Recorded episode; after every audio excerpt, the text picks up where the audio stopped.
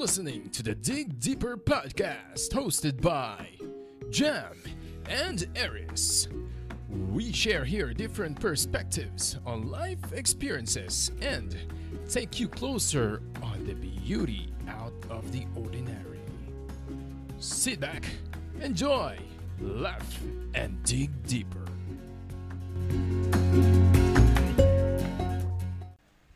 Hi guys! Welcome back to our seventh episode! Energy level 999. Wala akong nagawa kundi tumawa lang. Last Christmas, At kumanta. I gave you my heart, but And the, very next day, you gave it away. Okay, welcome back to the Dig Deeper podcast. This is Jam. Hi guys, I'm Jam. I'm Aries. and for today's episode, we will be talking about all the things that we've learned um in this year. 2019. Yes, we're closing a decade. We're closing this decade, so it's important to list down everything that we have learned for this year. It is also somehow in connection with the last episode that we had, which is about how to wrap up the year. And now, we're very much happy to share with you kung ano naman for us yung mga major lessons in life na natutunan namin for this year that we had to carry forward next year. These are just some of the things that we have learned. Kasi if we will list down all the things that we have learned, we will be going on and on and on. Siguro mga 5 hours ng podcast yung ma mako-consume. Yes, same. okay, game. So, meron kaming um, kanya-kanyang list kung ano-ano yung mga natutunan namin. Siguro mag-ano na lang tayo. Um, Alternate. Ika, oo, yun. That's the word. Okay. Sino mauna? Ikaw? Hindi ko alam ba't kinakabahan ako. Baka maiyak ako sa episode na to, charot. Pakikat jam ha, pag umiyak tayo dito. Okay, okay. kakat ko yung sa akin, sa'yo hindi. Ganyan siya. Pati yung last time, ang dami niya hindi kinat. Game, game! Okay. What's your First, first one? ito yung lagi ko naaalala. My intentions should always be aligned with my expectations. And I only have to seek my reward not from other people, but from God alone. So, para siyang ano, um, stop seeking out validations from other people. Mm-mm, isa siya, para siyang ganun, although may kinalaman siya. For example, ah, meron akong ginawa, tapos in the end, hindi ko nakuha yung expected outcome ko dun sa mga ginawa ko. O kaya yung simpleng close friends, tapos wala namang binigay na birthday gift. May binigay ako. Actually, siniset ko lang expectations ko. Kasi sa birthday mo, wala ko ibibigay. Charot. Walang niya. Guys, send me gifts. Kasi, um, I learned that what you expect or think from another person is really reflecting who you are and not something about that person. So, kaya ko nasabi na align yung intentions with the expectation. Medyo this time, lagi kong naiisip na kapag ka meron akong ine-expect something from another person, kunyari, meron akong colleague na sobrang caring ko about that person. Tapos, in return, napansin ko meron siyang ibang na-prioritize na other person over me. Sometimes, it creates disappoint, hindi sometimes, always, it creates disappointments. And I learned na yung mga disappointment na yun is somehow unconsciously reflecting those unhealed parts of myself. Ganun ko siya nakita this year. Um, nakatulong kasi one person, it was Sister Letty, hi Sister Letty, who taught me out of a specific retreat na yung mga specific disappointments natin in life were showing the unconscious and unhealed parts in us. la- Lumalabas siya through your actions and your intentions. Mm-mm. Tsaka sa the way kung paano ka mag-isip from other people. So, akala ko kasi dati, di ko alam baka ako lang to, akala ko kasi dati, kung paano yung naging reaction ng isang tao sa'yo, it's big, uy, may multo, charot. Hangin lang yun, te. kung paano yung naging reaction ng isang tao sa'yo sa specific situation, it's reflecting more of Them. me. Parang kunyari, kaya niya siguro nag nagawa yun kasi nagawa ko to. Parang ganon. Lagi kong nabiblame yung sarili ko. Pero this year, medyo naging kakaiba siya. Kasi it's not always like that. Most of the time pala, yun nga sabi ni Sister Letty, isa po siyang psychologist. So, in-explain niya na ganon na yun. Most of our disappointments, especially if recurring siya, it's time to check yourself because those are the unconscious parts of yourself na you had to understand, recognize, and accept because only by then, if you become self-aware of those unconscious behaviors, you have the capability to transform and change. Yung mga, those actions talaga or intentions are deeply rooted within us. Galing pa from our upbringing. Yes, yun yung sinabi rin ni Sister Letty. Isa yun sa mga factors kung paano tayo pinalaki, paano yung programming natin, how we perceive things around us while we were growing up. May, even yung kung pang ilan ka sa inyong magkakapatid, meron siyang factor. Oh. okay. Yun na yun. Yun number one mo. May mga specific examples ako dito. For example, um, I, ex, yun nga kanina yung sabi ko, you expect someone to give you birthday gift. What is your intention of expecting someone to give you a birthday gift? Doon ko rin nasasabi na we have to align our intentions with the expectation. For example, you you expect someone to be romantic in your relationship. What is again your intention for expecting that way? So, ngayon, pag meron akong gagawin or meron akong ina-expect from another person, I always go back to my intention to check whether dapat ko dapat ko nga bang sineset yung ganong expectation sa tao na yun. I know I only had to set, set ex- specific expectations for myself alone. Expectations in a way that yung knowing na I'm a 10 out of 10. So parang I deserve what I deserve. Kung ba- kasi medyo baka malito kayo, medyo complex topic kasi siya in terms of expectations and boundaries. Hindi ko naman sinasabi na wala ka naman dapat i-expect. It's more of expecting from yourself what you really deserve Rather than from other people. Yes. And seeking that reward not from other people but from God alone. Kasi mas dun ko re- lately na realize this was just months ago. Dun ko na feel yung freeing myself from all disappointments, setbacks, rejections and just allowing God to work in your life. Dati kasi ang dali-dali niyang parang alamin, makuha ganyan, pero yung intelligence and wisdom on how to apply apply those specific things, it's really by choice and you allow that to hap to happen every minute of the day. For example, meron kang gustong makitang friend na nasa kabilang tower. Ang layo nun ah. For example lang. Tapos, ikaw parang ginagawa mo lahat ng efforts mo. Paano ba? To, to see that friend. Pero sometimes, yung term ko kasi ng let go and let God, na parang, ayan ka na naman, gusto mo makita siya, yung isang tao. Pero if inalaw mo lang si God na to work in your specific day on how it would turn out to be, parang ganun. So parang stop expecting, stop expecting the other person to do the same as what you do to them. Yes, isa isa yun sa ganun. Plus, yung paano ba? Ang hirap palang magbigay ng example. It cut mo na nga lang to. Charot.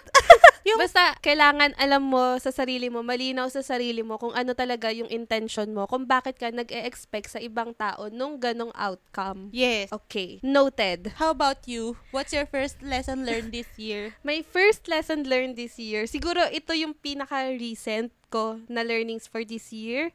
Kaya siya number one ko. Okay, so, my first is, at the end of the day, all you have is yourself. Sobrang cliche, pero sobrang totoo. And it's easier said than done, or mas madali siyang sabihin kaysa maramdaman talaga, or matutunan talaga. Kasi 'di ba lagi naman natin naririnig na wala kang ibang kasama kundi yung sarili mo lang, ganyan-ganyan Mm-mm. lagi natin naririnig. Pero what does it really mean ba? Parang sa akin, part din siya nung napag-usapan natin, nung sinabi ko sa'yo, um, nung once na nag-usap tayo na you, you don't have to put your 100% trust to anyone except God and yourself. Kasi nga, at the end of the day, it's you or ikaw lang talaga, sarili mo lang yung kasama mo. So, the past months or this year, I learned to enjoy the company of myself. Kasi this year, yung mga friends ko, yung mga friends ko, sobrang bi... Siguro ano to eh, relearn. Shout out to to Jam's friends. Shout out to my friends para sa inyo to. so, parang nare-learn ko siya this year. Since introvert naman ako, so sanay naman tayong mapag-isa. Mm-mm. We love our alone times nga. Pero Yeah. recently kasi, this year, pinapalibutan ako ng maraming friends. Wow. 'Di ba? Ayan, may mga friends. But at the second half or yung parang this quarter, nare-learn ko to love my own company. Or yung kahit ako lang mag-isa, parang kon- dapat kontento na ako doon. Kasi this year, um, most of my friends became busy, nagkaroon ng love life, nakalimutan ka na, hindi ka na, hindi na, hindi na siya the same as before. Yung kung gaano ka intimate yung relationship ko with my friends is not the same as before na super close, super clingy. So, Mm-mm. yun, na, na-relearn ko na dapat okay lang ako sa ganong setup na all I have is myself. Yun, that's my first, that's my first point. Gusto ko yung sinabi ni Jam. I-emphasize ko lang. Okay. yung sinabi niya in terms of yung you don't give 100% Mm-mm. Ayun, your you trust. to any person, miski mother, father, brother, sister, kahit sino man, you do not have or you are not obliged to give your 100% trust to anyone except yourself and God. I, I agree. Isa yan sa complex topic. Sa mga listeners natin dyan, pinag-usapan namin ni Jam tong topic na to for like Dalawang oras kami sa telepono. Two hours or three hours over the phone. Na nagko-contemplate kami. tinawagan niya ako, gabi na yon tinawagan niya ako. Tapos sabi niya, bakit ganun, ganito yung nafe-feel ko? Parang, parang hindi, meron akong mistrust. yeah. Ganun. Tapos sabi ko, bakit? Sige nga, bakit ka may mistrust? Kasi you are giving your 100% trust to that person. Tapos sabi niya, eh bakit hindi? Wala naman siyang, friend ko naman siya, wala naman siyang ginawa or ganun. Tapos sabi ko, ganun talaga, kahit sa, kahit saan or kahit kanino, hindi mo kailangan ibigay yung 100% trust mo. See, this is also same with love, di ba? Lagi kami nagpo-preach na self-love, self-love. Unahin mo yung sarili mo bago ibang tao. Same din siya with trust. You don't have, yung 100%, itago mo na lang yun for yourself. Trust yourself first before you can trust other people. Mm-mm. Hindi naman namin sinasabi na you don't trust or love other Mm-mm. people. Of course, yun yung pinaka-value ng life eh. To, to risk love and trust other people. Mm-mm. But then, at the end of the day, dun ko nag Kasi pinaano ko yun, pinadig deeper ko kay Jamin, what do you say don't give 100%? Hindi ako nag-agree. Tapos, in-explain ko sa kanya, nagbigay kami ng examples. And then, by the end of the day, I agreed with her na hindi talaga kasi yung full, yung 100% talaga is only to God alone. Mm-mm. Doon din babalik yung sinabi ko sa first lesson learned na you only seek your reward from God alone and not from other people. Mm-mm. Kasi, um, believe it or not, kung yung mga hindi naniniwala dyan, siguro hindi pa kayo nakaka-undergo ng Severe pain. Oo. or ng instance na someone that you know and you think will never do you like that haven't done you like that. Paano ba yun? Tama na yun, do you like that? yung parang, yung akala mo, hindi hindi niya kayang gawin sa'yo, pero nagawa pa rin niya. Mm-mm. Darating at darating yung tao sa buhay mo na gaganunin ka because we are all destined to learn that lesson na yun, you don't have to trust anyone else with your 100%. Kasi even those people na sobrang lapit sa'yo, they can hurt you. They will really hurt you. Mas mas intense yung pain. Tsaka, na- naalala ko nung nag-uusap kami nito over the phone, dito rin pumasok na, for example, kahit ako, kahit si Jam, parang hin- siguro meron pang specific instances sa buhay namin na talagang babagyuhin kami, tas hindi namin alam how we would react yet. Mm-mm. So, parang binibigyan mo rin ng freedom or parang expectation yung other people in your life. So, just yung, alam mo yun, na, no one's perfect. Oo, parang ayun na yung yung 1% na yun, yun na yung adjustment mo um to make things right kapag ka binagyo yung relasyon nyo kasi ano siya, parang space for mending Mm-mm. the relationship. Which is, hi guys, isa yun sa mga uh, misbeliefs ko in the past.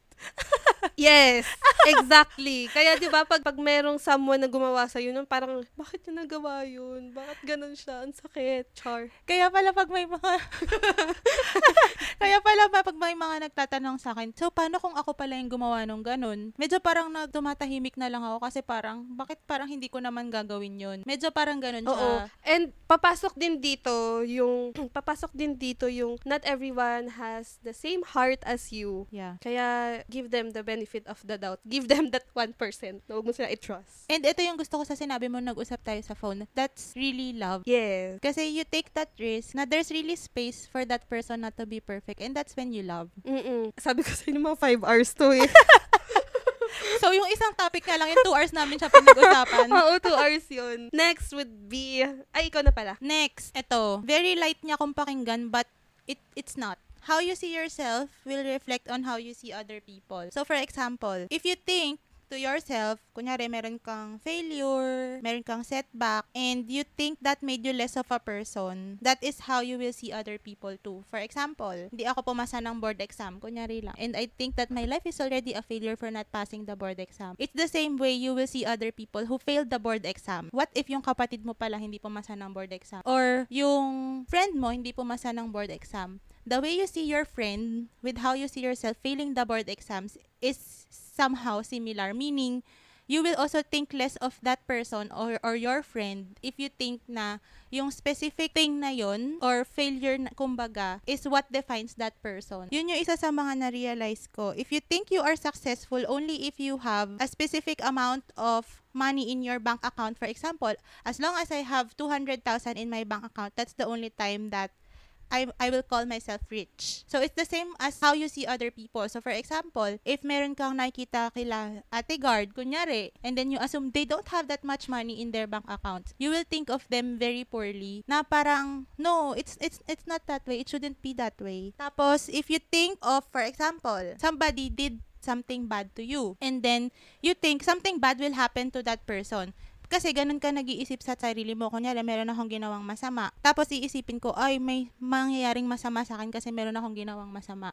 It's the same way how you would see other people doing bad things against you. So, for example, yung friend mo, meron siyang ginawa sa yung something na hindi mo in-expect from that person to do, na something very bad or negative. You would also expect that person, ay, may mangyayari sa kanya masama kasi ginawa niya yan. Kasi that's how I see myself as well. So, yun yung mga um, things na na-realize ko na how we really think of other people is how we think about ourselves. If you think, ito, gusto ko to. If you think that single people are very lonely, Ba't ka man nakatingin sa akin? kasi 'di ba yung iba parang merong misconception na yung mga single ang lungkot niyan o kaya may mali sa kanya kaya hanggang ngayon wala pa siyang boyfriend. no. Yeah, if you think that way, you will see those who are still single at a certain age up to this point in time as lonely too. For example, wala kang partner ngayon, feeling mo sa sarili mo, ang lungkot-lungkot ko, wala akong boyfriend. Slight. Sino? Oy, sino? Oy, masaya. Joke Excuse lang. me. Pakikat! you will see those who are single as as well, as lonely or very sad or something is wrong with them.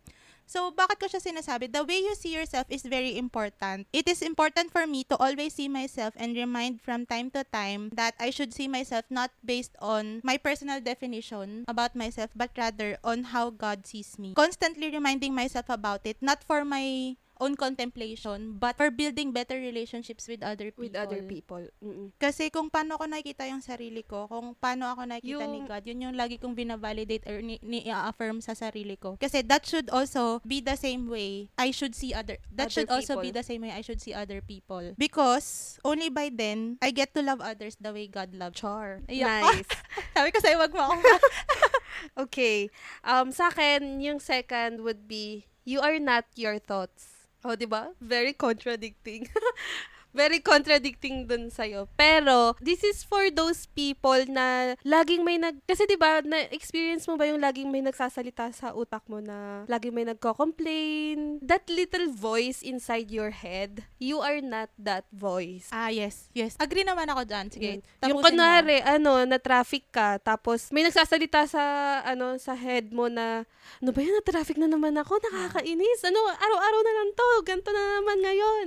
You are not that thoughts. So, nabasa ko siya sa book, Untethered Soul. Sabi dun sa book, um, put out your thoughts and make it a person. Kunin mo daw yung mga small voices na nagsasalita in your head and then gawin mo siyang person.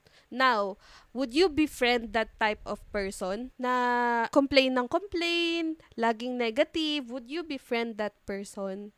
'Di ba hindi? And yun yung sabi niya na ah, kailangan mong maging self-aware kapag kapag nasa head mo na yun yung mga complaints, nagsisimula na siyang nagsisimula na siyang magsalita. Tanggalin mo daw yun sa ano mo, sa mind mo. Tapos gawin mo siyang tao. Tapos aware ka na na meron kang ganong thoughts at hindi ikaw yon and then shift it into a positive one. Yun, yun siya. Kasi lagi akong may ganun eh. Parang pag may nakikita ko tapos nagsisimula na magsalita yung yung bad side sa head ko. Lagi akong may complaints. Mm-mm. Lagi, lagi talaga ako may complaints and I, I am guilty of that. So, ayun, natutunan ko to be aware na sige, oo, tama, sige, ito nangyari nga, may complaints ka. But what are the good that came out of that scenario kung bakit ka nagko-complain? Mm-mm. I agree. Hindi naman siya totally opposite nung parang second lesson learned ko. It, from my point of view, somehow yung sinasabi mo, medyo nare-relate ko siya kasi I always ask myself, kunyari negative thought siya or complaints or blaming other people. I always ask myself, is this thought coming from God? Oo. At saka, ito ding learning na to, isa siya kasi this year, I've been through a lot, as in a lot, that I am not telling Kami- anyone. Ayun, I've been through a lot. Tapos, I have waves of self-pity, um, unhealthy thoughts. I've been, Mm. I've been thinking a lot of unhealthy thoughts. Tapos, minsan, syempre, you drown on those thoughts na parang naiisip mo, ako ba talaga to? Kasi di ba lagi kang, na- lagi, lagi ko naiisip na, I am not enough, I am not, ganun, puro negative. So, yun. One of my learnings this year is, I am not my thoughts. I agree, Jam. Parang I am not enough. I haven't been doing or achieving anything for this year. Yon, I am not that. Super true. Totoo yun. So guys, you are not your thoughts. You you are not your negative thoughts. Thoughts. Yes. Next. Naubos na yung sa akin, charot. Hindi, ito yung sa akin. In the word choose joy, hi Joy, shout out to you.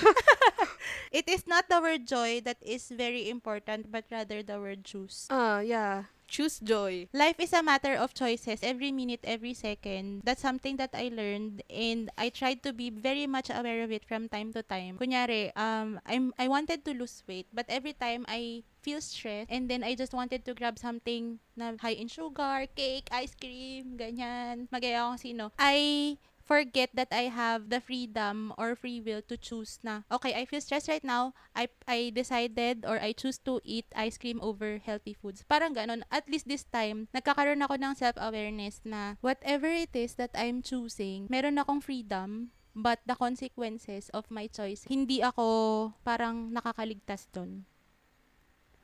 The consequ- from the consequences. Yes, life is a matter of choices every minute, but I had to constantly remind myself about it. I am free to choose, but not from the consequences of my choices. Oh, oo. Tama naman. Um, kasi wala yung na-choose mo na yun, na, an, choose your words.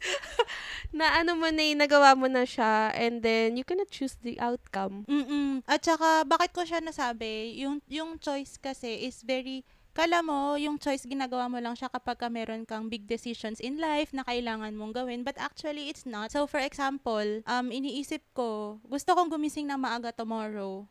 But I decided to stay late tonight. So, I am not free. I'm free to stay up, Up late, late. until tonight. Kunyari hanggang 3 a.m. But I am not free with the consequence. For example, maaga nga akong gumising tomorrow, but then I feel so Sluggish. tired. Yun, sluggish. Tapos kung ano-ano na yung biniblame ko.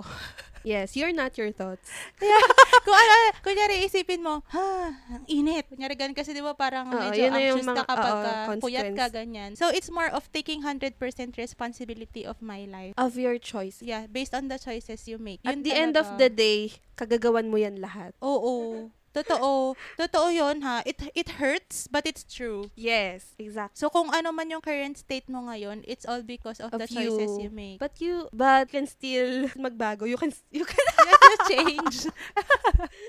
you can still change. That's why you have to start with accepting. You, ha- you have to start accepting first na you, maybe, you, you don't like the state you are in now. You have to accept the fact that, okay, fine, I made the wrong choices in the past. Start with it, and then if you plan to transform it, it starts with acceptance and self-awareness talaga. Mm-mm. Parang everything naman nung nasa list namin boils down to self-awareness. Mm-mm. Okay. For my next one, if it is not your story to tell, shut it. So, I learned this year. Ito talaga isa sa pinakamalaking natutunan ko for this year. So, if you know me, you know that I'm an open book. Um, di pa akong tao, pero open book ako. Nagsishare ako. Hence, the podcast. Hence, the blog. But for this year, natutunan ko na kung hindi ko naman turn na para is para sabihin yung story or if I am not in that story, if it's not my story, it's not my obligation to tell that story. so, I learned to know when my cue to talk is. there has been recent happenings in my life that taught me to stay my ground and to not interfere with other people's stories. Okay? Very good. Very, Diba? very good. Even if it's so, so hard na parang gusto ko na talagang mag-share. Pero hindi ko siya story, so mananahimik ako. If it's not my story, it's not my responsibility to talk about it. Hmm, Mic drop. Totoo. We always have to give benefit of the doubt to the to the people who were in that story. kung ano man yon on the specific, maybe meron tayong mga bagay na hindi alam na pagkakunento natin siya tapos hindi naman natin siya story. Mm-mm. Kasi, basta, pag di nyo story, wag nyo na i-chismis sa iba. yun, yun. Okay, you're next. always gusto ko yung gusto ko yung sinabi niya na yun eh. You always have to check with yourself. Ano bang nabe-benefit mo if you share other people's story? Okay, masaya siya, you gain friends. Gusto mo ba na mag-gain ka ng friend grounded on chismis? Yeah, true. Tsaka di ka naman journalist. Huwag mo na ikwento sa iba. Di ka man reporter. Sometimes they say yung people na gustong nag yung parang gusto gusto nilang nagta-talk about chismis. Mm-mm. Parang gusto lang nila ng validation from other people na tama yung naisip nila about this specific person Hmm, tama naman. without even knowing the person itself. So, parang ganun. Ako, Truly. ako t- kasi talaga, maganda yan, Jam, alam mo. maganda yung lesson learned mo. Yes. Kasi very Filipino. Oo. At saka, ang hirap niya kasi, di ba, parang pag may nalaman ka, parang, ano ba, sasabihin, ikukwento ko ba sa iba? O hindi. So, for this year, if it's not your story, if you're not part of that story, manahimik ka na lang. Mic drop. Mic drop. Okay, next. Next. Tatawa na ako. kasi yung next lesson learned ko, find the best people. To share the story. Hindi. The best people, the best circle in your life. Medyo pinalitan ko yung nakalagay dito sa notebook ko. Instead of finding the right people and the right circle, I opted to put instead, find the best people and the best circle in your life. Spend most of your time with them and keep on finding them if you haven't find them yet. Bakit ko siya nasabi? This year, something I learned is, you will, there are really a lot of people out there na hindi mo pa siya na-meet by chance or maybe inaantay ka lang din nung tao na yon based on your destiny to approach him or her. Pero merong mga tao na talagang isosupport ka. There are a lot of people like you na hindi mo pa nakikita. That's why you have to find them. Keep on finding them. Um once you find them iba. Yung sinasabi ko dito ang best people or best circle for example you have a dream. In my case I wanted to be a motivational speaker. F- find your tribe. Mahahanap at mahahanap mo siya. yun yung perfect term. Sorry ah. Medyo mas ano to eh.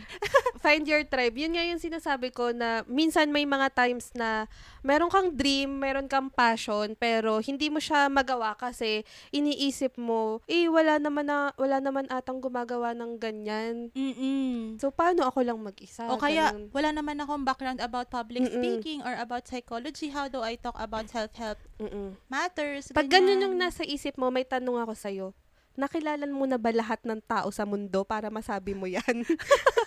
'Di ba? Kasi there are a lot of people and you will find your tribe. Totoo, pero hindi mo sila mahanap by chance. You really have to make that effort to find them. Meet halfway. Ewan ko kung paano. Ako kasi, ang tinatry ko ngayon, yung mga influencers na nakikita ko on Instagram, I try to send them individual messages and some re- some replies. Maybe, yung mga tao na yun, inaantay ka lang din nila to approach you. Funny it is, but there are a lot of recent happenings in my life that I tried to go beyond my inner circle. Dati kasi, dahil sobrang introvert ko, hindi man halata, pero nagsistick lang ako dun sa mga taong for a very long time or for a season, naging friends ko na, kunyari friends at work, friends in college.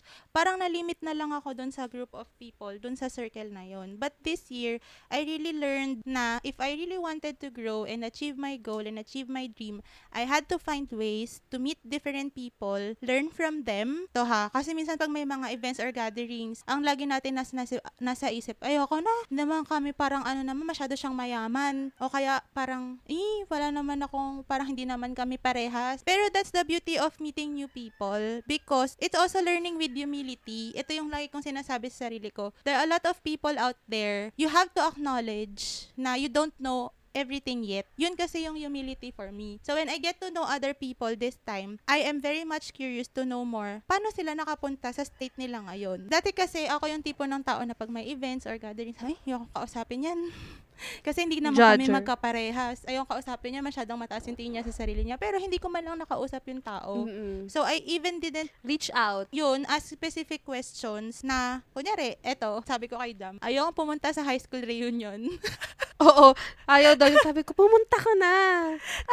ayaw ko pumunta. And then, na-realize ko yung mga pinipreach namin dito sa podcast all this time. Bakit nga ba ayaw ko pumunta? Siguro kasi may mga, um, kung paano ako nung high school, I don't think mag-fit ako kung paano yung group of people na yun na namit ma- kapag namit ko sila ulit. But then, I started asking myself, nasan dun yung learning with humility? And maybe, kung ano man yung state nila ngayon, meron akong makukuha out of it. Which is, ganun nga, ang dami ko natutunan, nag-iba na siya. Find your network. And something that I learned, hindi masama na mag-adjust ng circle of friends from time to time. Yan yung sinasabi ko sa kanya. "Hmm." it's okay to let go. Letting go yun eh, yung mag adjust Ah, ah, It's letting not go. it's not exactly nga na uh, idadrop mo na siya sa friends, Mm-mm. circle of friends mo. Pero yun nga yung sinasabi natin na um, you're just being civil with that person but the intimate relationship is now gone. Mm-mm. You grow and with your growth, you also outgrow people. Yes, totoo yun. So, it's it's really fine kung mag i-adjust mo yung circle of friends mo. Akala ko kasi dati, sinasabi ko kay Jam, BFFs forever. Parang ang sama nun. Iiwan mo yung tao na yun. Parang ganun. Pero, yun, na-realize ko din talaga. There are, tas pag nakakausap ako ng um, people older than my age, mga 10 years or 15 years older than me, sinasabi nila, you know, when you grow up, wala yung mga ganyan, yung sinasabi ni Jam na you only have yourself. Totoo yun. Yun din yung mga sinasabi nila sa akin na yung mga friends, yung clingy friends, yung meron kang attachment sa friends mo, sa family, it will Sometimes pa nga you also outgrow your family eh. Oo, may mga ganong moments din talaga. Yun yung natutunan ko talaga this year. Funny it is, ngayon ko lang siya natutunan this year. Yeah. Because, With your growth, you outgrow people. yun. Kasi you are changing eh. And then, uh, with your change, ano, nagbabago, nagbabago ka, tapos, um, hindi na kayo, merong parts na hindi na talaga kayo nagmamatch ng tao na yun. So, it's okay. It's for the bet. At ganun talaga pala ang buhay. Mm-mm. Jowa nga nagbabreak eh. Magka- Magkaibigan pa kaya? okay, next one. Ikaw na. Ayaw Baka na pala. mag-hashtag ano naman, breakup season. Breakup season. My next one would be, stop holding on to things that are beyond your control. mm Parang kakasabi ko lang nito sa'yo kanina. Isa din to sa very recent. So, ang example, example, Example, Bisaya, Kamando. um, example ko dito would be, ano siya, eh, parang do not stress the things that you cannot control. And isa pa, yung sa stop holding on to things Like for example, meron kang hinihintay na tao, pero you are not sure. Sige, sabihin na natin. For example, may hinahantay kang tao, pero hindi mo sure kung um, kayo pa din or paano ba ang hirap naman neto? Nakakainis si Eris, nakatawa. Kaya mo yan. like for example, may hinaantay kang tao pero hindi mo sure kung kayo pa din at the end. And then a lot of opportunities or other people passed you by na. So, pag mga ganon, stop holding on to it. Siguro mas okay na if it doesn't happen and you know that you did your best, let it go na lang. let it go, shrug it off, and see it from another perspective. What good came out of this negative situation? Isa din dito, like for example, you didn't get that job, um, friends stop reaching out, and then na-stuck ka lang doon, nag-aantay ka lang sa kanila, nag-aantay ka ng bagong opening for promotion, nag-aantay ka ng bagong friend. So, for me, um, stop holding on to that string of hope. Kasi addictive kasi yung yung konting sliver of hope na iisipin mo. Hindi, ano, dito lang muna ako. Malay mo, dumating siya. Malay mo, bumalik siya. Mga ganyan. Ah, nakaka-addict kasi mag-antay. Nakakairita yung mukha ni Eris. Di ba, malay mo, bumalik siya, lagi kang may ganong thought. So, for me, I learned this year to stop holding on to that. But, um, instead, I'll just start bettering myself. Yun. So, so perfect. Huwag ka na mag-antay. I love it. So, instead na nag-aantay ka na lang, gumawa ka na lang ng mga bagay na mas mai improve mo yung sarili mo. It is, is it also somehow similar with letting go of that expectations from other Oo, expectations from other people na babalik sila sa'yo, magre-reach out ulit sila sa'yo. Mm-mm. True. Kasi in the end, oh, di ba? Ang kalik, eh, connect, connect na. You only have yourself and God. Yeah. Okay, next one. Last for me, for this episode, because I think mag-overtime kami ni Jam. It is really very important. Nakakahiyaman tong aminin. But ngayon ko lang talaga siya natutunan in a very deep context that knowing who you are, what you value is the very important thing that you have to learn before you get to know other people. Oo, kasi first and foremost, ang pinaka dapat mo ngang malaman or ma-learn is yourself, the ins and outs of yourself. If you do not know yourself, um, hindi 100% ikaw yung pinapakita mo to other people. Mm-mm. At saka, bakit ko siya nasabi? It is also somehow in relation to the lesson learned number one, which is align intention with expect. Um, this year I had to do a major exercise about being clear on what my intentions and just spending all my energy and focus to transforming those intentions into specific action na no one would really know who you are. Iba-iba tayo eh kung paano tayo paano tayo kinol ni God or yung yung purpose natin is iba-iba on how we were made by and knowing and reconnecting to that thought from time to time I realized I had to be strong about it kung ano yung intentions ko ano yung ayaw ko as a person ano yung mga non-negotiable? So yung mga singles na pinagtatawanan natin na meron silang checklist kasi ito yung mga non-negotiables nila. I don't think is it that bad? But it always has to be aligned with your intentions again. Kasi doon mo makikilala yung puso mo kung paano ka ano yung okay sa'yo paano ka makikitungo sa ibang tao. Kasi yung sinasabi ko rin kanina na bakit ko nasabi it's important to know who you are. I realized this year I have a lot of unconscious behaviors that rooted out of anything that happened in the past na unconsciously there I realized there were really parts of me that were unhealed na doon ko na realize na ah kaya ko pala ganito ganyan yung takot ako sa rejections I don't expect parang I expect so much from my partner kunyari lang or I expect so much from my friends is because hindi ko nakilala yung sarili ko din. Siguro, I think that's also part of my fault na I didn't spend the time to really get to know myself more. But not being too hard on myself na really these specific situations that happen to us, let's maximize them. Yun yung natutunan ko talaga. Always ask yourself sa mga specific situations na nangyayari sa buhay mo. Maybe it happened not for you to be able to not experience the same thing happening again, but it's really more of getting to know more and more and more about yourself and how you are reconnected with your spirit and God. Yung yung yung matching ng dalawa na yon and the situation where you are in right now, yun yung like kong natutunan. Anything that happens to us, it's not about the surface alone.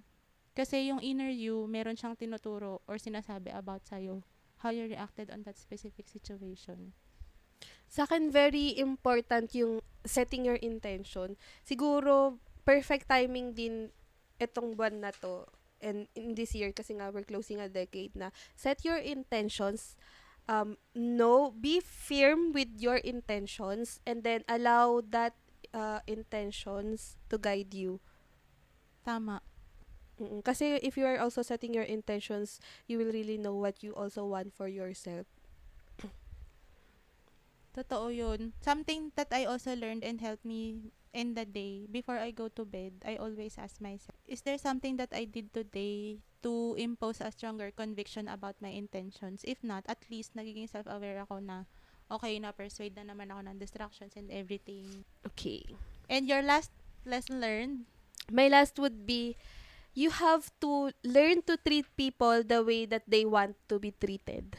'Di ba? Ang pinaka usual or pinaka common na naririnig natin is treat other people the way that you want to be treated. Mm-mm. Sa akin naman, ang natutunan ko this year is learn to treat other people the way they want to be treated. But this is not for all people ha kasi kasi if you learn to if you learn to treat other people the way they wanted to be treated, um sa akin siguro this applies for those people that you are close with kasi you need to learn them deeply their personality Mm-mm. um, siguro dito papasok yung love language. Kaya natin inaaral ngayon. Kasi magiging aware ka na, ah, e- ito yung gusto niya. Ito yung gusto niya. She's, she's more on gift giving, ganyan.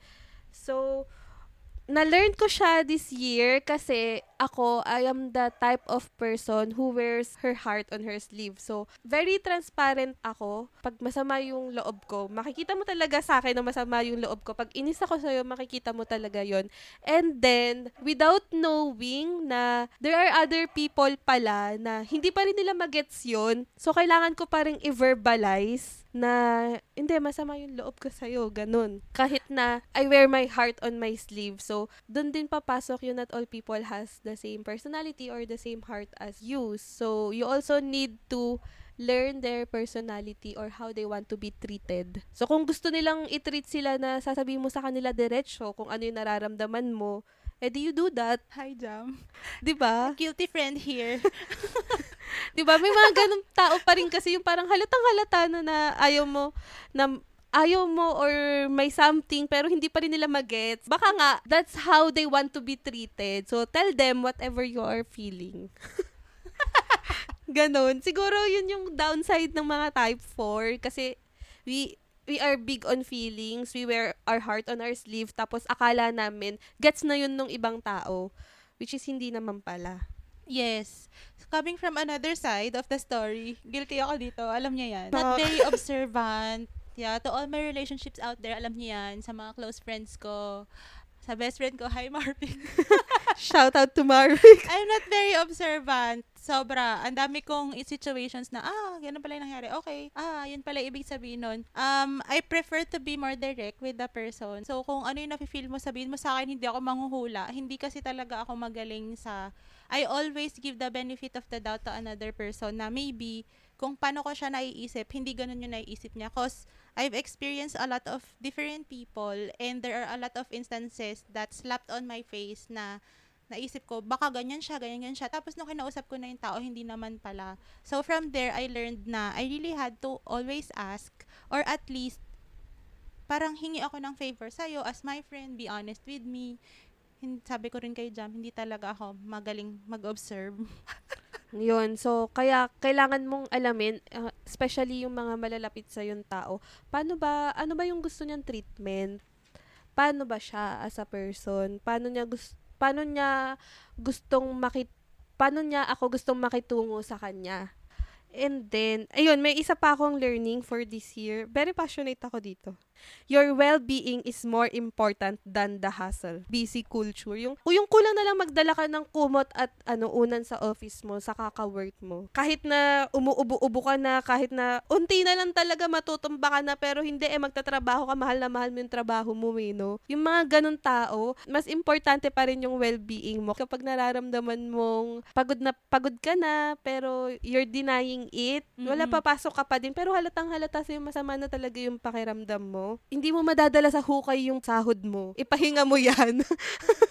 'Di ba kasi sa akin naniniwala ko na getting your work done should not get in the way of living your life. Siguro guilty din naman tayong lahat dito ng mga office based. Usually wala na tayong time sa family. Tapos ang reason natin is busy ako eh. May work pa ako, may kailangan pa akong tapusin. May deadline ako, ganun. Naniniwala din ako na walang busy tao. Busy ka ngayon kasi yun, nagkaroon ng misprioritization. Kasi Yeah, I totally agree. Ako, in terms of well-being, it's not just about the physical. It, it includes emotional and mental. Kasi, um, ang iniisip ko din naman dito, iba-iba din talaga yung mga tao. So, it also depends on how you perceive what you do. Kasi there are people who they find their current work, maybe, I don't know, tiring or whatever, that's something that is against their well-being. But there are also a few people who is somehow feeling reconnected or aligned with their well-being in whatever they do. But it doesn't excuse you to physically rest yun nga kasi and emotionally recharge. nagbabasa ako ng mga articles about the hustle culture. Sabi nga nila, this generation daw is the busy generation na, ay, may tawag sila sa generation, the burnout generation. Kasi siguro napapressure tayo that karamihan sa mga kaedad natin are achieving a lot in their life at Mm-mm. this age. Tapos ikaw, napapressure ka na kailangan mo mag-work ng mag-work ng mag-work until you burned out yourself. Mm-mm. Kaya din, rampant talaga ngayon yung um, mental health issues. Isa din yung root na yon yung pinapakain mo yung sarili mo sa trabaho mo. Even though you know deep down in yourself that you need rest, you're not Mm-mm. getting that rest. Yung sinasabi nila, um, sinasabi ng mga nutritionist na na-attendan ko, na you really had to sleep 7 to 8 hours a day. Kasi meron palang cycles yung sleep na kapag 4 to 5 hours ka lang natulog, nandun pa lang siya sa phase 3 ng cycle na hindi niya pa nakukuha yung kasi Deep. sa, sa phase 4 and 5 doon daw talaga yung quality sleep na kapag ka hindi ka umabot doon it's really very dangerous for you Mm. tapos yung natutunan ko, share ko na din, um, every time na you are sitting for an hour, you lose 22 minutes of your lifespan. Sitting for An hour and you don't stand or do anything, kunyari more than an hour na, isang oras is equivalent to 22 minutes of your lifespan. Kunyari sobrang busy ka, sobrang focused ka doon, 2 hours. So, meron ka ng 44 minutes na nawala sa total lifespan mo. 44 hours. For 2 hours, 44 minutes ng lifespan mo nawala na sa'yo. Oh my God. Sige. Yung tulad yung nabasa. Sorry, passionate ako dito. Tulad yung nabasa kong ano, um, post sa Facebook. Sabi doon, work hard. die fast. Working more does not necessarily mean you get more done. Ayun nga, babalik ako dun sa sinabi ko kanina na minsan napapansin mo din yun eh sa sarili mo. Sobrang busy mo sa isang araw. Parang sobrang busy mo. Pero pag tiningnan mo yung nagawa mo, parang wala ka naman nagawa. Parang ang onti naman nung nagawa mo. Mm. Kasi nga, you are prioritizing the wrong things or you are not prioritizing at all. Mm-mm. Yung prioritizing on the wrong things, you focus on the wrong things, no? Oo. That's why at the end of the day, you always have to ask yourself, what is one thing that I did today that helped me achieve my goal? Yan. Kaya, yun ang isa sa mga lesson learned ko. Importanteng mag-work hard ka, work smarter, pero mas importante pa rin yung well-being mo. Your holistic well-being, that's emotional and physical well-being. Do not risk your health. As, so, as you can observe, most ng mga lessons learned namin really focuses on self-awareness are all deeply rooted with self-awareness. If you are self-aware, da, ang dami mong matututunan tungkol sa sarili mo and it all starts with you. Mm-mm. Gusto ko lang din i-emphasize, loving yourself is totally different with being in love with yourself. Kasi, si- I think doon nakukuha yung misconception na masama yung self-love. Masyado siyang Sabi mo masama yung selfish. self-love. Diba? Sasampalin ko. Ang selfish mo naman, puro sarili mo na lang iniisip mo. Ah, Oo, no. Pero doon ko i-emphasize ha, it's totally different with being in love with yourself. Kasi yung self-love talaga, we always say you cannot give with an empty cup. Oo. You cannot love other people if you do not love yourself. Mm-mm. It's all relative. Everything that we learn in this life is all relative. We give definition to it. Every circumstances or situations that came into our life, we define those situations based on what our, what we know. Okay guys, we hope you learned something from this episode. Even though it's all over the place. Hindi kasi sobrang hirap niyang i-compress into a short list na pwede namin pag-usapan sa podcast kasi sobrang dami. Sabi nga namin, 'di ba, yung isang point pa lang dalawang oras na namin pinag-usapan yun ni Aries. If you want us to deep dive on a certain topic, just let us know. Uh, shoot us a message at Dig Deeper Podcast in, in Deeperpod at gmail.com. gmail.com or Dig Deeper Podcast in Instagram. Yes. And if kunyari meron kayong nalilito na kayo kasi ito yung belief nyo, tapos naiba siya dito sa podcast namin, share it with us kasi like nga yung sinabi ko kanina, 'di ba, nung nag-start kami ni Jam doon sa conversation na yun, magkaiba hindi ako nag-agree sa kanya. Pero in the end, I realized ah, it's it's the same naman pala. And minsan, we really had to learn this from different people kasi you also get to understand yung misalignments sa mga perceptions natin sa buhay and we really had to contemplate from time to time to make sure that everything that you believe in is altogether aligned as one. Exactly. That's what makes the go Hindi talaga ako marunong magsalita. that's what makes the world go round. Yes. Our different perspectives. So that's all for today's episode. Thank you guys for listening. This has been the Dig Deeper podcast and I am Jam. And I'm Aries. And good night. and good night. Bye guys. Bye. Thanks.